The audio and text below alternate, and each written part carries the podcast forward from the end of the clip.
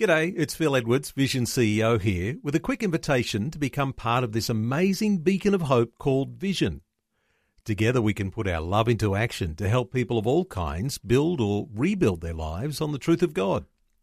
Please consider the part you can play during our upcoming Visionathon appeal, remembering that it's your support that makes Vision possible, including this podcast. Audio on demand from Vision Christian Media. Would you like to experience life at its best? For life at its best to be accomplished, there has to be a regular time to take stock and look at these signposts and find out if you are making progress toward your goal or not. If you are moving from stage one to stage two to stage three, or you're stuck somewhere, it will tell you if you're heading in the right direction or the wrong direction. It must be done daily, it must be done regularly. Thanks for joining people all over the world for Leading the Way with Atlanta pastor and author Dr. Michael Youssef. Have you ever wished that there was a tool like a GPS with a turn by turn guidance for life? Today on Leading the Way, Dr. Youssef helps you understand that you do have something the Bible. Please join Dr. Michael Youssef in 1 John chapter 2. Probably I'm one of very few people in the world who can live in a city and still gets lost in that city every time. no, I'm not blaming the layout of the city. I'm not blaming the signages or lack of it. I'm not blaming the traffic. I take full responsibility for my muddles. The worst experience was when I was supposed to be at a funeral downtown, conducting it. and I gave myself plenty of time knowing what might happen. And after wandering around the city for quite a while, I looked at my watch and it was seven minutes to the service. And I'm on the other side of the city, literally on the opposite side of the city. The more I try to improvise, the more I think that I can take a shortcut. And the more I think that I can do this or do the other thing, it got worse, not better. What saved the day, it was a high rise building. And I knew my destination is very close to that building. So that building became the place to which I kept my eyes focused. Every time I got away from that building, I knew I'm away from my destination. Every time I came near that building, I knew that I was getting close. And as long as my eyes was on that target, all of my failures and all of my foibles and all of my setbacks are going to be redeemed and they're going to be overcome. Why? Because the target kept me on going in the right direction in spite of the setbacks. And that's exactly what the Apostle John is saying to us in the first 14 verses of 1 John chapter 2. I hope you turn to it. And the first 14 verses of chapter 2, John gives us now landmarks, signposts along life at its best. These landmarks we all gonna encounter. You will, you will, you will, and I will. John gives us the signage to know if we are on the right track spiritually or not. And John is saying to every one of us, whether you are six years old or 60 years old, he's saying to every one of us, that there are signposts along life at its best, along salvation highway. There are signs, and these signposts are supposed to tell us where we are right now, where we've been, where we are, and where we're going. And if you are not on the salvation road, it will tell you whether you are or not. Then it tells you how to get on it. And then it tells you if you're heading in the wrong direction. And if you're heading in the right direction, what do you do in times of detours? What do you do in the times of setbacks? What do you do when you take the wrong turns? John gives us these landmarks because every believer in Jesus Christ must stop and take stock of his or her life, regardless of your age. You must take time. I do it daily. Take time. Find out where you've been, where you are, and where you're heading. For life at its best, to be accomplished, there has to be a regular time to take stock and look at these signposts and find out if you are making progress toward your goal or not. If you are moving from stage one to stage two to stage three, or you're stuck somewhere, it will tell you if you're heading in the right direction or the wrong direction. It will sh- help you discover whether you are stuck in the back alley somewhere or you're heading in the right direction. It must be done daily, it must be done regularly. I love what John Newton said. John Newton, many of you know, is the author of that magnificent hymn sung the world over Amazing Grace, how sweet the sound. But some people may not know that John Newton was a slave trader. But then, when the grace of God overwhelmed John Newton, he turned into being a minister of the gospel of Jesus Christ. Listen to what John Newton said as he would take time regularly to assess where he is in his walk with the Lord. He said, I am not what I ought to be. Oh, but I am not what I once was. And it is by the grace of God that I am what I am. John the Apostle gives us three signposts to determine if you are heading in the right direction. Signpost number one, verses three to six, it is obedience to the will of God. Signpost number two, it is abounding in the love of God. Verses 7 to 11. Signpost number three, it's abiding in the Word of God. Verses 12 to 14. Obeying the will of God. He said, We know that we have come to know Him. How? By going to church regularly? How? By joining a church? How? By belonging to a denomination? How? By being a, just a nice guy and a nice woman? How? If we obey his command. If you want to know whether you are on salvation's highway or not, you need to ask yourself the question Am I longing to obey God? Do I desire with all of my being to be in obedience to the will of God in my life? That's the first test. When you love somebody, it is natural. You want to do everything to please that person. You want to do everything that will bring joy to that person. And it's the same way with loving God. And every time you go on a detour of disobedience, you know what you're saying? You know what you're saying? You are saying, Lord, I don't love you. Michael, that's harsh. That's rough. Michael, that's cold, man. Don't shoot the messenger. I'm telling you what he said. Let's not mince words here. If you truly know him, you'll love him. And if you truly love him, you're going to obey him. Period. I want you to hear me out on this one. There is no more powerful delusion than self delusion. It really is. Many of you know what I'm talking about.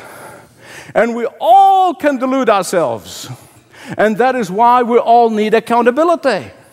And one of the best way to delude yourself is to be reliant on your subjective feelings instead of being reliant on the objective truth of the Word of God. But if there are these signposts given to us and we take no notice of them, you're going to find yourself like me in the back streets somewhere, spiritually speaking. Many years ago, I had a long conversation with a dear brother in Christ who insisted that because Christ died on the cross and paid for the wages of his sins, therefore, life of obedience is not necessary. So I opened the scripture, and there it was, 1 John chapter 2, verse 4. So let me read it to you. The man who says, I know him, but does not do what he commands is a liar and the truth is not in him. Hunger for righteousness and desire to obey him, longing to please him are the only indication whether I am going forward in Christ, or I'm going forward with Christ, or am I standing still? Because the truth is, none of us can stand still. We're going to slide back. Why? Why is that? Because these things are not natural. They are not natural things to happen. We are not born with the desire and the longing to obey God. We are not born with the longing for obedience to the Word of God. It is unnatural. And the natural man, natural woman, the natural boy, and the natural girl do not have longing for righteousness. They do not long to please the Lord. They don't desire to obey Him. But the ones who have gotten onto salvation highway, they do. Even though they may fall and stumble, even though they may hit a bottom every now and again, even though they may get into a dark patch in life, even though they may temporarily lose their way, if their eyes focused on the landmark and the signpost, they will get back to the right direction, obeying the will of God. Secondly, abounding in the love of God. Look at verses 7 to 11 during the days of John, and we saw that in the last message, the Gnostics were running around saying, they like our New Age people today, they were running around saying, you know, it's really knowledge that saves you, and the more knowledge you have, the more saved you'll become. And John's answer was, You got it all wrong, boys. you all wet on this one.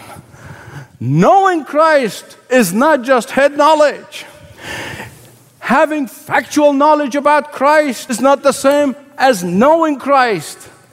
And the only way to know that we know and everybody knows that you know Christ is the oldest commandment, which is the newest commandment, and that is loving Christ and the Christ family. Amen.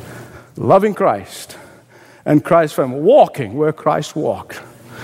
Follow his rhythm. Step on his footsteps follow the direction of his earthly life. So the question is what was it? The one thing that dominated the life of the Lord Jesus Christ. What was the one thing? The one thing that dominated his life. Over and over again. He would say it again and again and again. You know what it is? Pleasing the Father. Pleasing the Father. That was his desire. That was his longing constantly is to please the Father. So if you and I are going to follow in his footsteps, we have to have that desire over all desires, over all our goals, over all our life ambitions, over everything is to please the Father. Today we have so many called Christian leaders who are asking people to follow them, albeit a bit subtle. It's not blunt like I'm saying it. They're the focus, they're the center. Let me make you a promise right here in this church. If I lead you anywhere other than to Jesus Christ and the Word of God, you need to run out of here as fast as you can and go to a church where a person can lead you to Christ and His Word. Unfortunately, many of the so called leaders, they lead people into, and they turn down to being a hero worship instead of Jesus worship. Hear me out on this one. The mark of spiritual maturity is discerning, is discerning who is leading you to Christ and who's leading you away from Christ. It's very important. The greatest leadership quality that we can have, whether we are parents, whether we are Sunday school teachers, whether we are small group leaders, whether we're preachers, whether pastors, it doesn't matter any position of leadership that God has placed you in. The only most visible quality of that leadership is that you love Jesus and you love Jesus' people. That's it. Everything else is a filler. Everything else will come along the way. Not many years ago, we had this twisted, perverted idea that invaded our culture and then invaded the church with vengeance. That went something like this In order that you might love God and love others, you must first love yourself. And the more you love yourself, the more you're able to love others. Have you thought of anything more twisted? Because we ended up with generation who are self lovers. We really do right now. That is the disaster that has invaded our homes and our churches. And so we, we have people now are so self focused, and what they don't understand is that the greatest enemy of love is self love. That the greatest seed of hatred is self obsession. And John tells us that light and love go together. A loving person is a person who is walking in the light. Why? Because lack of love distorts our perceptions. Lack of love blinds our vision. And it will not take long before you're going to feel at home in the dark of hatred. I want to tell you this, and I, I say it with tears that there are too many people who are staying in the darkness of hatred and resisting the light of love. Too many. I meet them all the time. And they got used to groping in the dark. They don't even know what light looks like anymore. Verse 10 Whoever loves his brother lives in the light, and there is nothing in him to make him stumble. Let me ask you this. If you're stumbling in the dark, ask yourself the question Is there resentment? Is there a hatred in your heart? Listen, I know there are people going to hate us. That's not our problem. That's not your problem. My problem is do I hate anybody? That's the question. And if I do, then I am in darkness and not in light. And it must not last in your life or mine. It must not take time. You must get rid of it today. Say, Lord Jesus Christ, shine that light that I talked about in the last message so that I begin to walk in the light of love. You see, when hatred and resentment slips into our lives so subtly, that's why the Bible calls it the roots of bitterness, because it's not a fruit on a tree that you can see it. It's hidden, it's deep. And that's why you need to come to Christ and ask Him to show you. Because when that hatred slips into your life and slips into my life, instead of loving one another, we hate one another. I say, I want to get back at him. I want to get back at her. Oh, wait a minute. That's not what Christ Jesus died for. What is the problem here? The problem is that the longer you stay in the darkness of hatred and resentment, the longer you get used to that darkness. You figure your way. You know, I'm an early riser. And I get up, I don't turn the lights on, but I can assure you, if my house is total darkness, I know exactly where to go. I have figured it all out. because I got used to it. And beloved, let me tell you something. We can easily get used to sitting in the darkness of resentment. We don't realize what a dreadful place to be. Ask the Lord today. Get me out. Because the longer you stay, the worse it's going to get. Just like losing my bearings and going around and around and around. For life at its best, for it to be moving forward, there has to be obedience to the will of God. There has to be an abounding in the love of God. And thirdly, there has to be an abiding in the Word of God. Look at verses 12 to 14. Now, these are very significant verses. Many interpreters through the years thought that John is basically addressing the different age groups in the church. But further examination of the use of the, particularly John's use of these Greek words, it will reveal to you very quickly that he's not talking about age groups. And so when he is referring to fathers, he is referring to those who are mature in Christ, those believers who have been walking with the Lord for a long time. When he's referring to young men, he is referring to those who are young in the faith and still enthusiastic and strong and infectious about their spiritual life. When he's referring to dear children, he's referring to the entire congregation, entire body of Christ. And so, the mature Christian is under obligation. The mature Christian who is rich in faith, who is ripe in grace, they are under obligation to disciple those young in the faith. It is imperative for the mature believers, both men and women, to disciple young believers. After all, listen to me, God has blessed you.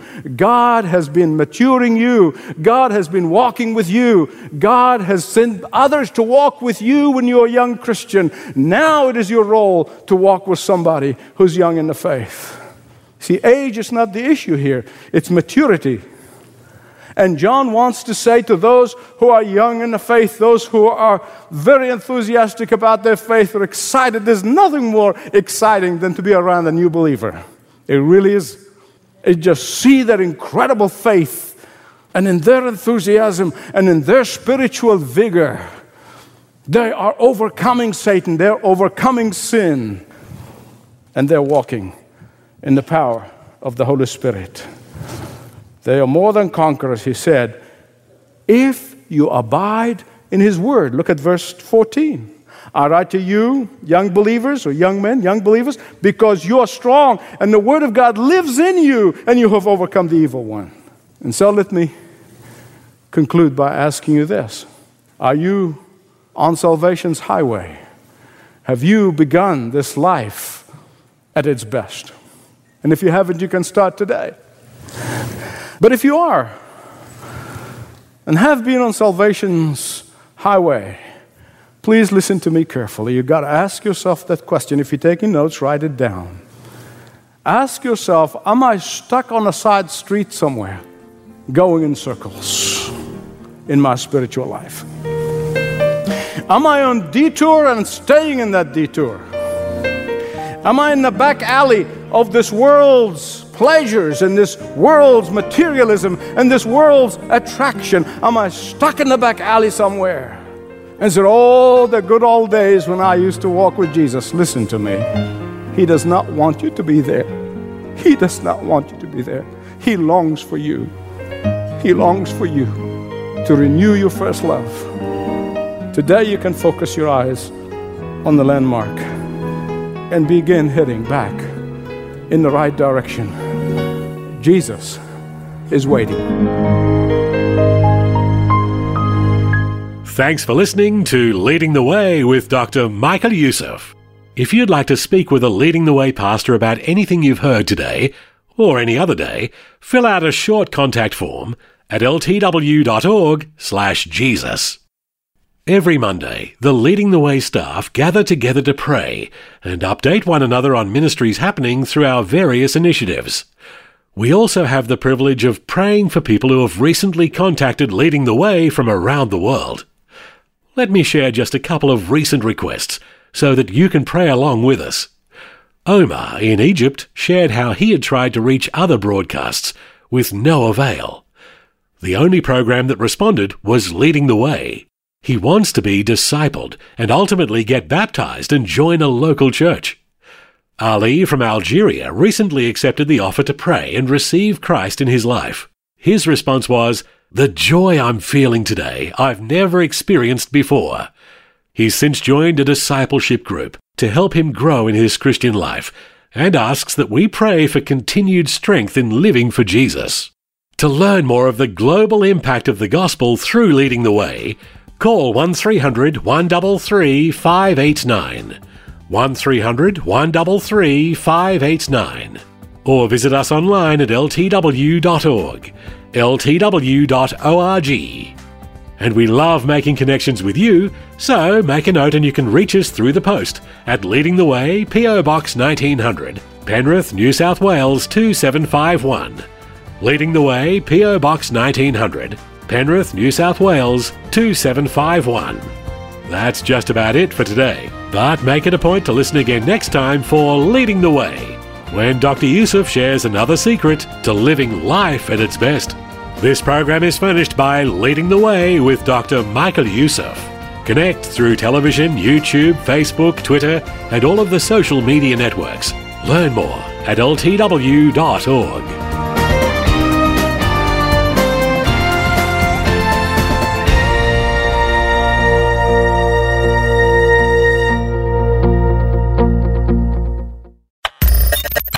for taking time to listen to this audio on demand from Vision Christian Media. To find out more about us, go to vision.org.au.